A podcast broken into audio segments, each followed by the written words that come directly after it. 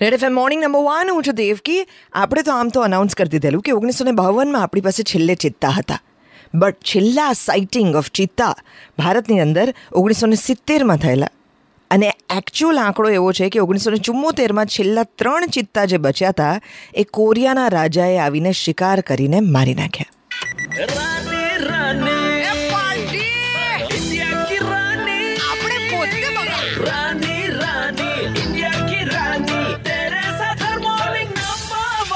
જેમ દુનિયામાં બે જ પ્રકારના લાયન અત્યારે છે, એશિયાટિક લાયન અને સાઉથ આફ્રિકામાં જે લાયન છે, અને એ બંને પ્રજાતિ જેટલી અલગ છે, એવી રીતે ચિત્તાની પ્રજાતિ પણ અલગ અલગ જગ્યાએ, અલગ અલગ દેશોમાં જ્યાં જ્યાં અત્યારે જીવિત છે, ત્યાં અલગ છે.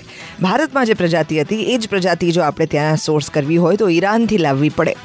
પણ એ ઘણું વધારે કાઠું હતું ને કદાચ ટ્રાવેલની અંદર મૃત્યુ પામે તો વધારે અફસોસ થાય, એટલા માટે થઈને આપણે સાઉથ આફ્રિકાથી ચિત્તા અહીંયા લાવ્યા. એ જે ચિત્તા લાવ્યા, એમાંથી બે ચિત્તા હમણાં મૃત્યુ પામ્યા છે. એક સાડા ચાર વર્ષની માદા અને એક છ વર્ષનો મેલ. આ બંને મૃત્યુ પામ્યા. એમાં જો માદા મૃત્યુ પામે એટલે તમને વધારે ટેન્શન, કારણ કે એનાથી જ તો બીજા એનિમલ્સ આપણને મળી શકે એમ હતા એટલે બીજા ચિત્તાનો જન્મ માદા હોત તો શક્યતા હતી. અત્યારે બાકીના હજી ચિત્તા જે છે, એની અંદર કોઈ ઇન્ફેક્શન ન ફેલાય, કોઈ બીમારી ન થાય, એને ઇનફ પ્રે મળી રહે. એની આસપાસ એવું વાતાવરણ હોય કે જેને કારણે એ સેફ રહે. કોઈ ડોમેસ્ટિક એનિમલ્સ આજુબાજુમાં ના હોય. એવા અનેક નિયમો જરૂરી છે કે જેને કારણે એ અહીંયા સુખેથી રહે અને પ્રજનન કરી શકે. આમ તો આપણે જેટલા ચિત્તા લાવ્યા એના માટે થઈને દસ હજાર સ્ક્વેર કિલોમીટરનો એરિયા જોઈએ. આપણે માત્ર ચાર હજાર સ્ક્વેર કિલોમીટરના એરિયાની અંદર ચિત્તાને રાખ્યા છે. એટલે it's like an open zoo એવું એન્વાયરમેન્ટલિસ્ટનું કહેવું છે. એવા એક સ્પેશિયલિસ્ટ જોડે મેં ત્યારે જ્યારે આપણે ચિત્તા લાવેલા ત્યારે વાત કરેલી ઉલ્લાસ.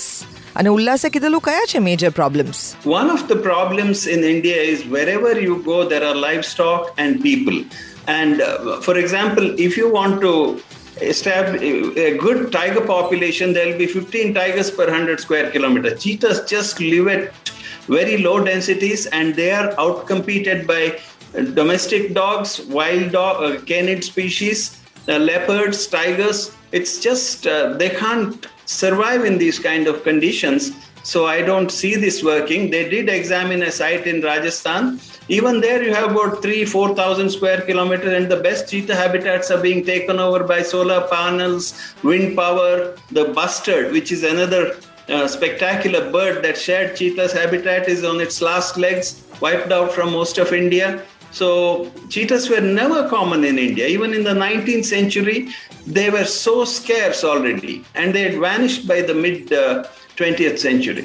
I don't see them taking root with this type of ad hoc arrangement. Arrangement ad hoc ના હોત તો અત્યારે ઓલરેડી આટલા નાના સમયની અંદર આપણે બે ચિત્તા ન ગુમાવ્યા હોત આના વિશેની વધુ વાતો Red FM morning number one પર હું છું દેવકી બજાતરો